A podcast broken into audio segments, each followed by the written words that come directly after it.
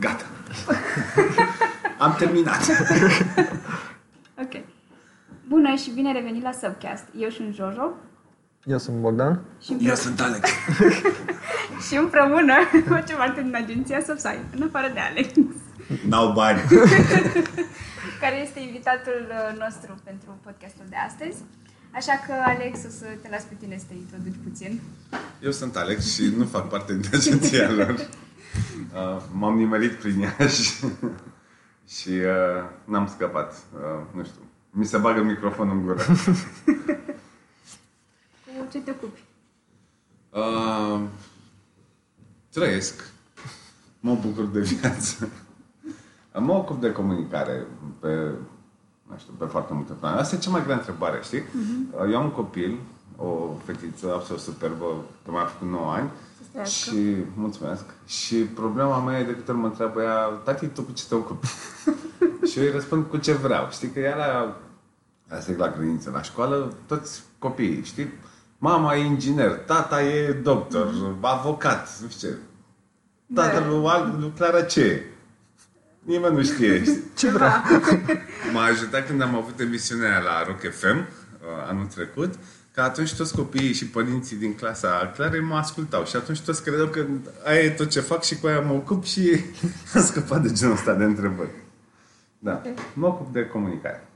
Cool. Da, cu Alex ne-am întâlnit acum câteva luni la Marketing Mindset. Care câteva Acum luni, câteva o- săptămâni. câteva acum săptămâni. câteva săptămâni. Timpul e un construct artificial. Mi se pare că a trecut mult mai mult timp. Și acum, A, așa gândesc și clienții da. când întârzie putut să plătească facturile, probabil. True. Și acum că am văzut că organizezi și a doua ediție, care, apropo, recomandăm aceste workshop-uri. Uh, da, le recomand tardiv, că uh, astăzi e a doua ediție pe ea și Nu, dar pe alte Marketing orașe. Mindset uh, nu o să mai fie. Uh, Terminăm turneul săptămâna viitoare. Deci alte orașe? joi, joi, când o să apară podcastul probabil și aia viitoare, uh, turneul se va, Da. se va termina. Deci să mergeți. Deci, cum ziceam, uh, timpul e un construct. Construit, relativ. da, deci e ok. Da, dar pentru viitoare evenimente organizate, chiar, chiar e foarte fain. Da. Vedeți și am cucerit pe oamenii ăștia, am venit și interviu și așa. Și asta e după, da? Cool. Bun. Și am zis că, na, dacă tot ai făcut acest uh, turneu, uh, cum l-ai denumit foarte marketeriște, primul turneu de marketing uh, din România, am zis că să vedem și niște insight-uri care le-ai luat tu de pe zona asta, de ce ai văzut din țară, cum simți tu că ai perceput marketingul în România, cum ai zis și tu, în afara Bucureștiului, că na, e fain Bucureștiul, dar e o bulă mică.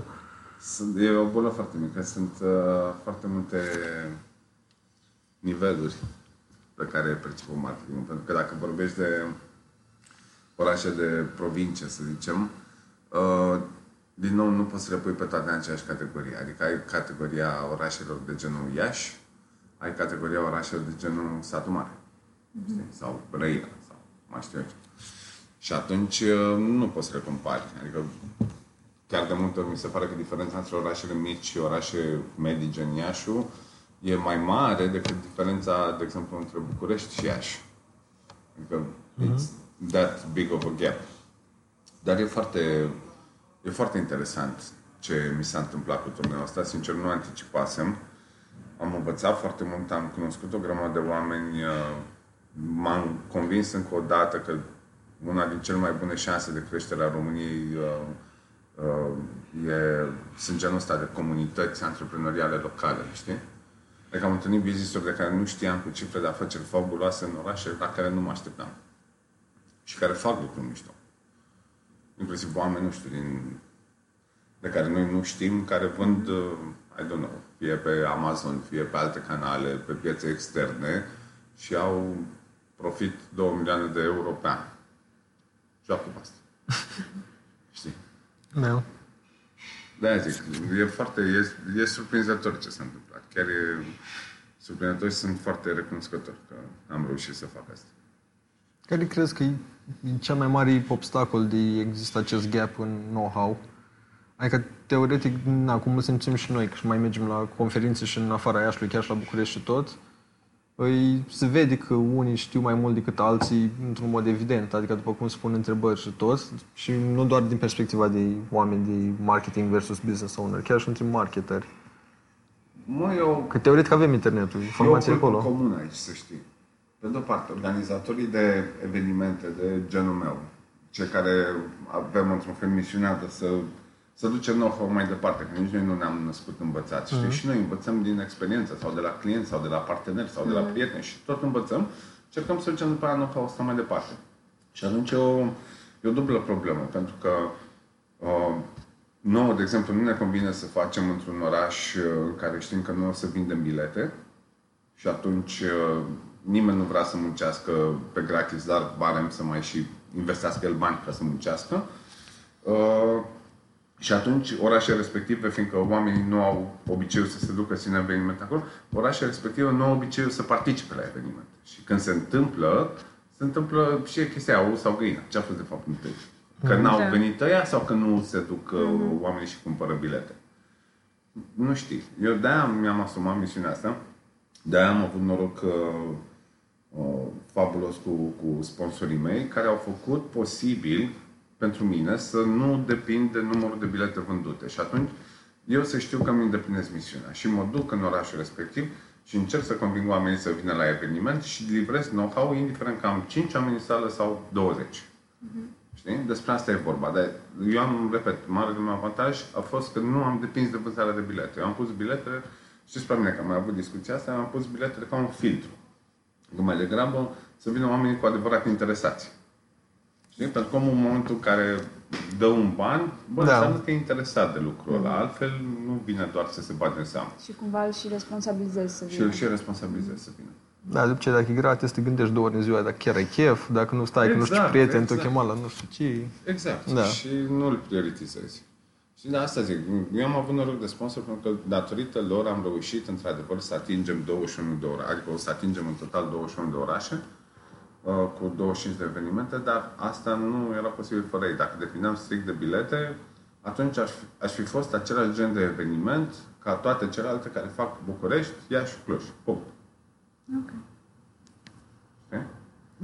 Din uh, ce ai întâlnit până acum, nu neapărat doar în, în turul ăsta, în general, în, mă- care e cea mai mare diferență sau disconnectul între oameni de marketing și oameni de business, adică antreprenori și nu numai. De ce am văzut că aici e și clasica polemică, că oamenii de marketing se plâng că ei nu, știu- nu sunt înțeles ceea ce fac ei, antreprenorii se plâng că ei nu știu ce să ceară sau că oamenii de marketing le vând povești.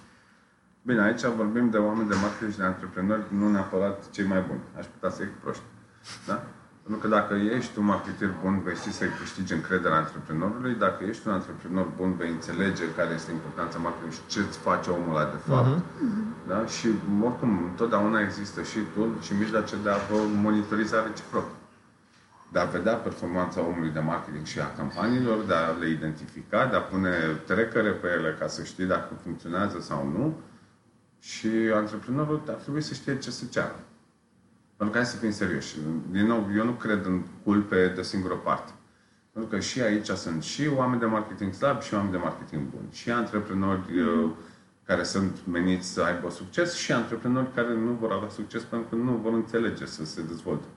Și chiar dacă în momentul de față le merge business-ul, dacă ei nu înțeleg că trebuie să crească în continuu, totdeauna va veni alt om pe nișa lui care va înțelege mai bine lucrul ăla și va lua fața fără să își dea seama. Că uitați-vă la tot ce se întâmplă. Uitați, ce Facebook e prima rețea socială. Vax Albina nu e. Da. Messenger-ul e primul serviciu de chat. Nu e. Au fost o grămadă de altele înainte. În schimb, eu am făcut-o cel mai bine. Aș- Asta se replică în orice domeniu. Nu știu cumva să evolueze și să adapteze la tot ce, Da, despre asta tot e ce a vorba. venit. Și trăim într-un secol în care dacă nu crești, stagnarea înseamnă moarte. Mhm. Da, Pentru că ești dacă tu obligat. nu crești, vor, ceilalți vor crește. Iar marketingul este o metodă de a crește. Ca și, I-am, i-am pus pe gând.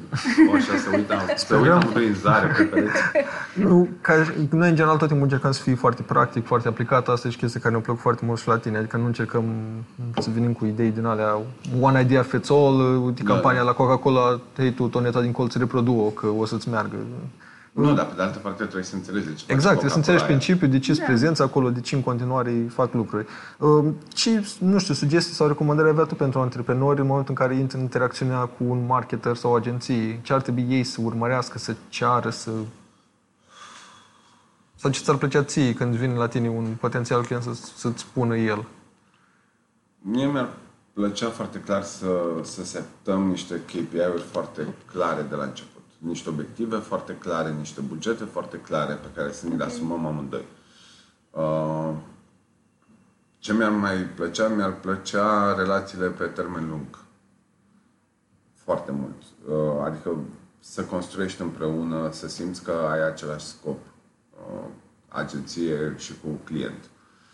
Mi-ar plăcea de la agenție să fie într-adevăr dedicată. Mi-ar plăcea într-adevăr să-mi înțeleagă business-ul. Sunt multe lucruri. Asta e o simbioză și de-aia, de exemplu, e această sinusoidală de-a lungul istoriei. Iar sunt destul de bătrâni. Voi sunteți mai tineri și nu știu cât de des ați prins curbele astea, dar întotdeauna, dacă te uiți la companii, mai ales la companiile medium spre largi, au chestia asta outsourcează comunicarea câțiva ani, după aia și-o, uh, și-o reîntorc în companie mm. iară și o outsourcează, mm. iară și-o reîntorc în companie, știi? Nu e neapărat o continuitate pe termen lung. Deci ar trebui să fie partea asta de continuitate în care vii cu niște obiective clare și păi, setezi un parteneriat. În momentul în care setezi obiectivele clare și pe termen scurt, și pe termen mediu, și pe termen lung, în momentul ăla poți să construiești o relație pe, de durată. Iar o relație de durată, repet, are beneficii foarte mari. Uh-huh. Are și minusuri. Agențiile sau oamenii, mai ales oamenii creativi, ajung să se plictisească, să fie epuizați de un anumit subiect, de o anumită industrie, de un anumit client. Okay. Dar, adică întotdeauna, mai ales pe zona de creativitate, un creativ nou va avea mult mai multe idei fresh decât creativul care a lucrat pe brandul tău ultimii 5 ani de zile, știi? Nu are cum să mai aibă atâta idei fresh. Ăla vine din alte industrie, vine de pe alți clienți, vine cu alte idei, mm-hmm. cu alt mai, cu altă înțelegere, el vede da. altfel lucrurile. Deci, mi-e greu să zic, știi? Dar cred că aici ține foarte mult de agenție, eventual, uh, nu știu, să păstreze un key account pe client, da, să mai rotească oamenii uh, pe alte conturi și așa mai departe, știi? Ca să le dau oportunitatea să fie în continuare creativ. Okay. Dacă agenția e construită să fie creativă, dacă vorbim de o agenție strict de performance sau mai știu eu ce, în momentul ăla, da, în momentul ăla e despre optimizări, e despre Excel-uri, e despre ce e după virgulă. Ok. Dar pe mine mă omoare, eu nu pot să funcționez. Da, la noi e un fel de mix. Da, noi, ca să ne găsim o denumire și o zonă, noi am zis că suntem o agenție Digital Content Strategy, care... Dar de ce vorbim despre voi? E podcastul Nu, nu, ce... ce vrea... Publicitate. nu, nu, ce vreau să zic e că din ce off și durerea care o simțim ce mai des, când zona asta de mai ales de tot ce înseamnă digital, e zona în care, cum ai arătat și tu la workshop și tot, se investezi în cinci mai mulți bani, nu doar în România, ci internațional, deși zona în care cred că sunt cei mai mulți impostori, atât ca agenții cât și freelanceri. Evident. Și de multe ori apare chestia asta în care îi tu te duci acolo, îi oferi la fel cum ai tu, pe baza unui KPI, cu rapoarte, cu long-term strategy plan, să fii frumos uh, căsnicii și la un moment dat ajungi decizia în care, da, da, uite, asta e mai ieftin, uite, yeah. pleacă acolo. Și aici cred că e o chestie care am observat-o, vreau să te întreb că ai observat-o și tu, mai ales vorbim cu oameni direct, că vine din cauza la antreprenori mai mult, cred, că e prețul, mi se pare că e în continuare o chestie care câștigă destul de mult în zona asta. Prețul câștigă întotdeauna pe, pe foarte multe paliere, dar de altă parte să știi că nu poți, nu poți să te victimizezi în halul ăsta. Gândește că în, inclusiv în România și în orice parte a lumii vor fi întotdeauna și clienți de Logan și clienți de Mercedes. Bottom line, mașina aia își va face jobul. Te duce mm-hmm. din punctul A în punctul B, plus consumă benzină, îți va cere niște mentenanți. Dar vor fi clienți și de Logan și de Mercedes, mereu. Acum depinde de cine ce vrei să fii. Vrei să fii Logan sau vrei să fii Mercedes? Da, are, adică are sens. Păi da, despre ce vorbim? Eu, de exemplu, când negociez cu clienți, eu nu negociez niciodată în jos. Adică eu le zic prețul, pentru că eu știu prețul pe serviciile pe care le prestez. Și dacă clientul, să zicem, nu știu, zic 1500 de euro să uh, îți moderezi un eveniment. Da? Și clientul vine, bine, dar hai, uite, am buget 1200. Super, acum te costă 1600 de euro. Dacă mai vrei să mai continuăm să negociem, eu pot să continui să negociez. De ce? Pentru că îmi consum timpul, nervii, uh-huh. știi? Și atunci aia e normal să te coste. Da, true. true. Trebuie să-ți faci pricing-ul corect, toate ce ți-ai făcut pricing-ul corect și tu crezi în ea și știi de ce cer banii aia, stay behind it. Nu te lupta după preț. E o vorbă, știi? Că nu o să știi niciodată cât de ieftin e un om care se pricepe, până nu-ți dai seama cât de scump e un om care nu se pricepe. Mai ales când vorbești de bugete de marketing. Pentru că e așa de ușor să spargi niște bani pe niște campanii sau pe niște, nu știu, să cumperi niște publicitate sau să faci mm-hmm. o, un plan de promovare în care să investești bugete și care să aibă absolut zero impact. E foarte ușor să faci. La dracu, îți fac acum nu foaie și un pic și îți fac strategii de marketing pentru 10 branduri, îmi zici doar numele. Și eu să le dau niște strategii de brand. Dar asta nu înseamnă că vor funcționa. Da. Sunt foarte mulți impostori. Dar sunt foarte mulți impostori pentru că oamenii sunt foarte mulți oameni leneși. Oamenii harnici nu sunt impostori, oricât de nepricepuți ar fi. Dacă stau și muncesc și înțeleg industria clientului și înțeleg concurența și studiază și văd care cum comunică, unde ar mai fi loc, pe ce canale te-ai putea diferenția sau pe ce strategii sau pe ce creații te-ai putea, care sunt valorile, de ce sunt clienți, ce valori au clienții care cumpără produse respective, ce ar motiva să cumpere. În momentul în care marketerul înțelege lucrurile astea, răspunsul de cum să comunice cu clientul ăla, aproape că mm-hmm. îi, îi apare în față. Mm-hmm. Dar trebuie să fie despre înțelegere. Da, practic trebuie să răspundă la celelalte toate întrebări înainte exact. de a... Exact. Nu la preț. Da. Asta e o prostie, să știi, discuția care, discuția care se focusează pe preț. Mie prețul mi se pare o, ar trebui să fie un rezultat al discuției. Cam la fel cum vorbeam mai devreme. După ce discute și stabilesc tot ce au de făcut clientul și agenția, într-un fel prețul ar trebui să fie undeva clar pentru toată lumea. Mm-hmm. Da, dar cred că e și din cauza faptului că ce am întâlnit la o parte din clienți, nu la toți, sau la ce mai auzit din alte agenții, e faptul că cumva nu se focusează pe partea asta de rezultate, știi? Adică astea nu e, e așa, e, e ok, vedem de la urmă ce obțin. Da, exact. Știi? Și cumva tu plătești pentru ceva, dar nu știi exact ce obții din el și cumva oamenii nu înțeleg. Preferă, adică de asta cumva se duc pe prețul mai mic, cred. Pentru că nu înțeleg ce ar obține de banii respectiv și dacă tot nu înțeleg de ce să dau mai mult, uh, când pot să dau mai puțin și văd de ce iese la urmă. Da, dar aici vezi că intrăm într-o buclă a discuției. Pentru că am zis foarte clar, dacă tu stabilești niște KPI, niște obiective, mm-hmm. și bugete da. de la început, celălalt care vine cu prețul mai ieftin, dacă prețul tău a fost stabilit corect, cel care vine cu prețul mai ieftin nu va putea să promită aceeași KPI pe bani mai puțini sau tu ești foarte prost. Da, și asta.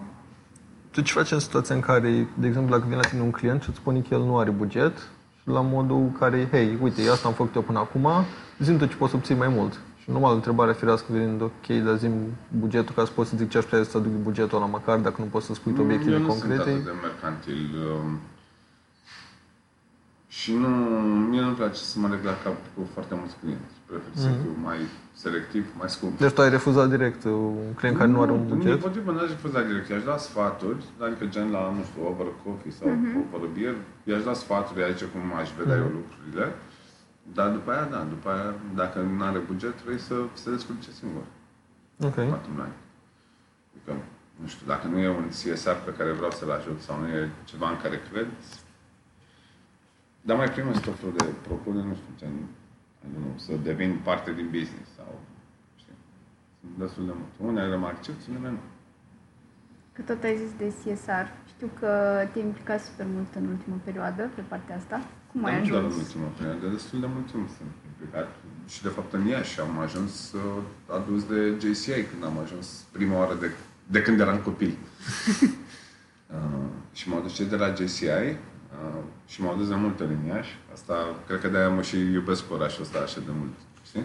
Că am venit des adus de ei. Uh, eu cred în a da înapoi. Și e chestia asta, că toți alergăm, avem tendința asta și mai ales voi, că sunteți tineri, sunt, știu. Știu care chestia? Eu am fost în locul vostru, voi n-ați fost în locul uh, Avem tendința asta să alergăm după lucruri triviale, după bani și după faimă și după, ai, tot, fiecare mm-hmm. cu, mhm. cu ce. Și îți dai seama că, de fapt, uite, să luăm exemplu banii pe ce mă ușor alegi după bani și ajungi la banii respectiv, dar atunci îți dai seama că nu destui și vei alerga în continuare și vei vrea mai mult și vei vrea mai mult și vei vrea mai bine și vei vrea mai eficient și mai... E, lucrurile astea le facem datorită unei foame interioare, putem okay. să spunem. Uh, nu știu dacă m-am exprimat corect. Uh, simțim un gol în noi, eu cel puțin, pe care lucrurile astea pe care crezi că ți-ar umple golul ăla, de fapt îți dai seama în timp că nu ți-l umplu Și din potriva, al dracu devine și mai mare, și mai avid, și mai... Okay. Știi? Și atunci, în zona de CSR, eu am găsit o zonă care îți umple golul ăsta. E, it's about giving back. Ai o campanie în care, de CSR în care te-ai implicat, mă rog, știu că te-ai implicat în mai multe, dar care ți-a plăcut 100%, adică ai fost acolo, chiar a fost pe placul tău complet? No. Ok.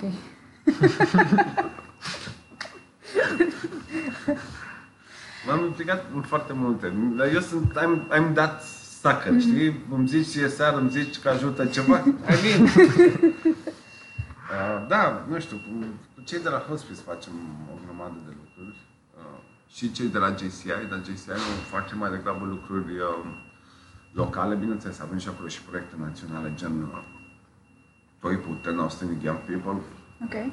care e foarte mișto, în care noi nominalizăm 10 oameni tineri care, au, care schimbă lumea într-un fel.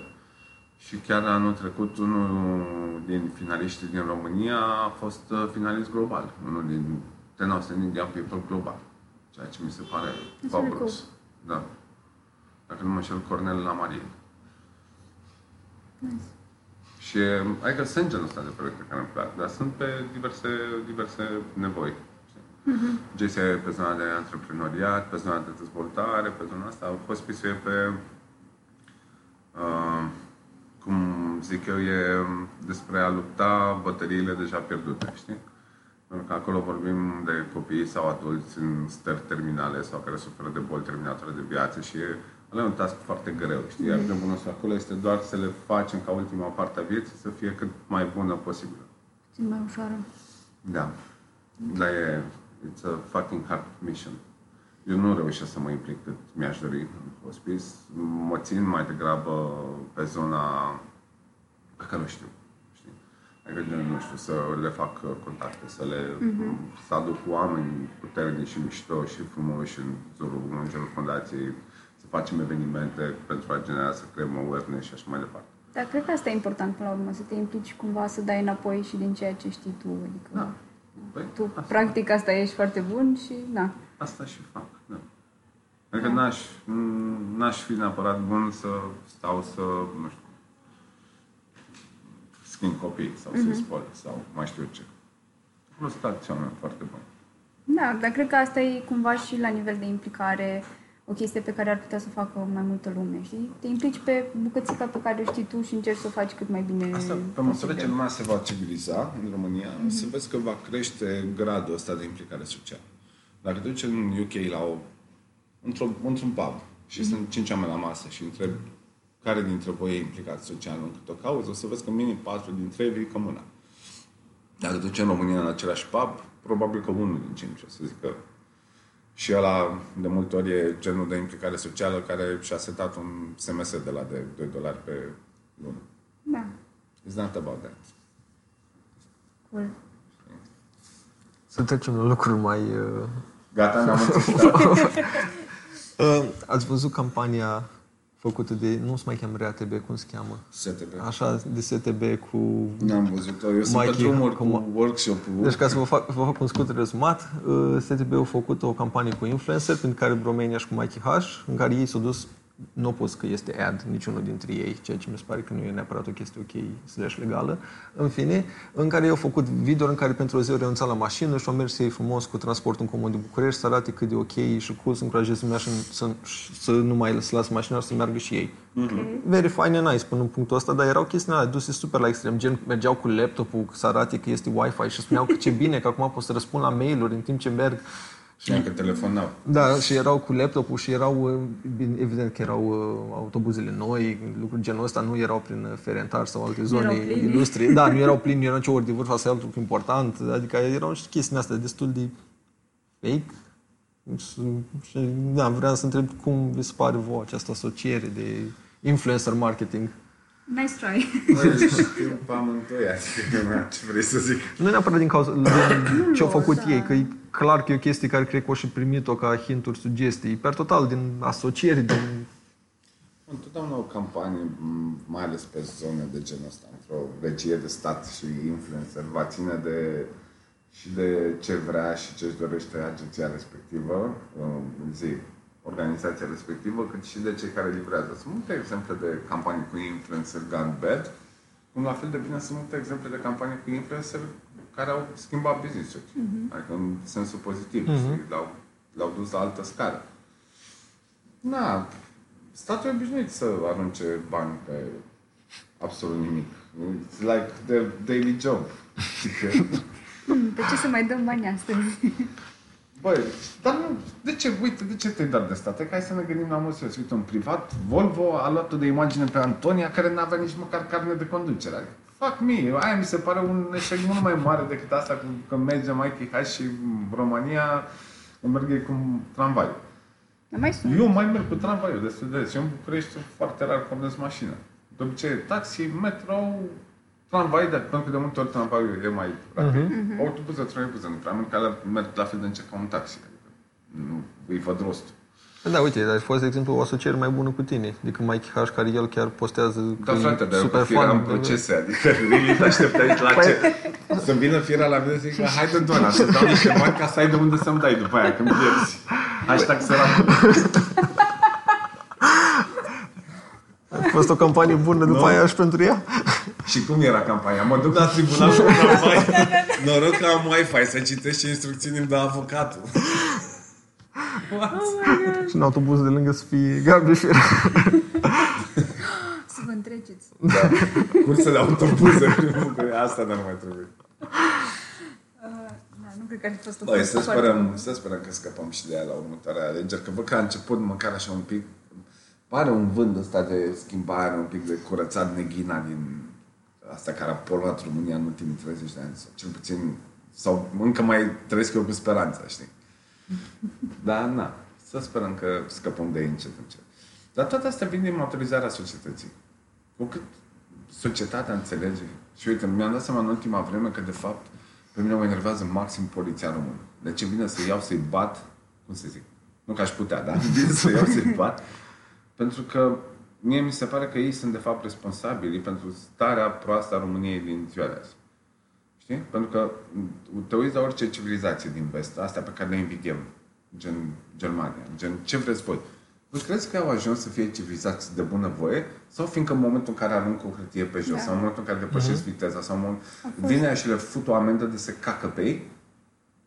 Păi mai, mai încaci legea de oră? Nu mai încaci. La noi, în schimb, hai că îi mai dai 100 de lei la polițai, hai că te mai iartă el cu un avertisment, hai că m, e simpatic, știi? Păi nu, frate. Păi da, tot ce nu are repercursiuni, normal nu Tot o ce să n-are respectă. repercursiuni. Și fiecare din noi e vinovat pentru asta, cu fiecare 100 de lei și pagă pe care am dat-o vreodată când a prins un radar. Sau nu știu ce. Și e vina noastră. Dar, într-un fel, se concentrează. aici. Eu mi-am dat seama de, de câteva săptămâni, mi-am dat seama că am ajuns să urăsc poliția română din cauza asta. Din cauza că îi, îi țin responsabil pentru cât de prost educată este România. Repet, și gândește, de ce nu n-ar condamna lumea PSD-ul? Pentru că toți din România au furat la un moment dat, dacă stai să te gândești. Cine a luat, nu știu, două pixuri de la birou, un top de hârtie, a tras copilului la Xerox, uh, a luat un sac de tărețe, sau mai știu eu ce. Fiecare, Orice de la chestie jobul mică. lor, Mhm. au luat câte ceva, o chestie. Adică excepțiile sunt puține și rare. Ei, ei știu că în momentul ăla ei știu că au furat în sinea lor. Și ce se întâmplă? În momentul ăla ei nu sancționează prin vot furtul. Ei, într-un fel, îl vor invidia pe Dragnea Da. că fura mai mult. Da, da, da. Pe ce la dracu și am luat doar un top de E hârtie. cum e expresia clasică. Băi, au furat, dar au lăsat și pentru noi, au făcut și el Da, ceva. da, da, E- da. Ne-a dat la pensie, mai. Da, da. Da, da, da. O furat, dar o lăsat și pentru noi să furăm, știi? Da. E cam... Uite, cât tot vorbeam de chestia cu poliția, jandarmeria română încearcă ei să fie catchy, cool, uh, s- very fancy pentru tineri, mai ales Jandarmeria online. română e catchy. Să vezi când te prinde. Cum crezi tu că ar trebui să comunice o instituție a statului într-un mod firesc, fără să fii, nu știu, mie mi se pare că, ok, încearcă jandarmeria română să fie mai aproape de oameni, să nu pară ca o instituție în aia super fioroasă, dar e foarte cringy ce fac ei, adică nu știu, pare Da, nefiresc. Ea ar trebui nu să comunice Și seriul, la fel, fac ei mesaje în alea că, hei, Ah, dar la SRI, la SRI e un pic funny, pentru că la jandarmerie e... Adică de SRI știi că ascultă pe toată lumea. Gen, asta e concepția populară. Da. Știi? Și atunci ești, ha-ha, oricum în ziua de asta ascultă toată lumea. Și Facebook, și Google, și toată lumea se bate pe datele tale. E, Dar la jandarmerie schimbe altceva. La jandarmerie cred că ar trebui să comunice foarte accurate și foarte pe fapte. Uh-huh. Și cred că ar trebui să ia uh, preemțiunea comunicării. Adică nu ar trebui să comunice uh, responsiv la ce li se întâmplă, ci ar trebui pur și simplu să comunice în, înainte și să o facă foarte bine. Jandarmeria e o instituție care și are un rol foarte necesar într-o societate într-adevăr, a fost și folosită în moduri greșite. Vezi 10 august, vezi... Da. Sunt și fac apoi. Ei n-a știut atunci nici să... Și mai o chestie, băi, trebuie să te asumi. În ziua de azi nu mai poți să te ascunzi. În ziua de azi, if you fucked up, da, somebody somewhere will know. Știi? Și asta ce înseamnă? Asta înseamnă că mai devreme sau mai târziu va ieși la mm-hmm. mine atunci nu mai bine ești tu un deștept și ei și comunici ca să dai spinul pe care vrei tu să-l dai ișului respectiv. Da, frate, am greșit. Uite, am dat seama că la Toyotele din generația cu tare, airbag-ul mm-hmm. nu funcționează în proporție de 100%, le rechemăm în service. Știi?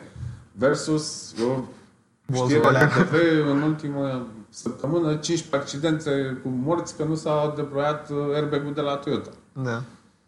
Știi? Adică tu trebuie să ieși înaintea, mă, înaintea valului de hate către tine, să da, faci controlul comunicării. Chestia aia cu greșeala asumată e deja pe jumătate iertată sau ceva da, de genul ăsta, știi? Da, Cumva. da. Mă rog, da. Nu e vorba despre asta. E vorba că poți să dai spinul pe care vrei tu să-l dai. Știi? Mm-hmm. Da, cum făceau ce la ING. O dădeau foarte mult pe funny, umor, da. Uh, our bad, we fixed it. Păi normal, pe funny și sexy are zi, cea, mai capacitate, cea mai mare capacitate de viralizare. Uh-huh. Cea, lucr, sunt lucrurile la care răspunde populația cel mai bine versus hate și mă rog, mai e scandalul, dar în scandal nu vrei să fii. Acolo dramii și asta e bune. Da, da, da. Care e o companie, brand, care a făcut o campanie care ți-a plăcut foarte mult? Sunt multe. Sunt multe. Sunt multe. Mie îmi plac campaniile care au și o parte de CSR în Adică mă uit și de câte ori jurizez în orice competiție de genul ăsta, mă uit dacă are și o valoare adăugată societății, dincolo de cum să zic, valoarea intrinsecă a produsului sau a companiei. Mm-hmm. Și sunt multe. E same feeling de la Coca-Cola, lui Mochen. Sunt, sunt destule. Eu cred că, adică Cred că noi depindem foarte mult unii de alții și societatea trebuie să crească prin puterile sale, dincolo de a cere politicului, mm. dincolo de a nu știu. Și atunci uh, nu, nu mai cred în branduri sau companii care sunt uh, avare, sunt doar pe poziționate doar pe a vinde, a maximiza sales, a maximiza margins, a crește bida dincolo de cer, știi, fata mai e manager. da, Trebuie foarte mult în companiile care își asumă cauze sociale și care se implică. Și slavă Domnului au început să o facă.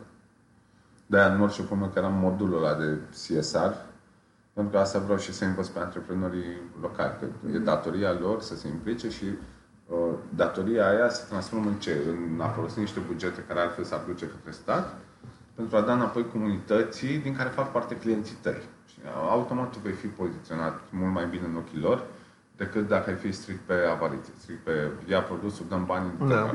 știi? Dar nu mai e tranzacțiunea reci fără nicio... Da.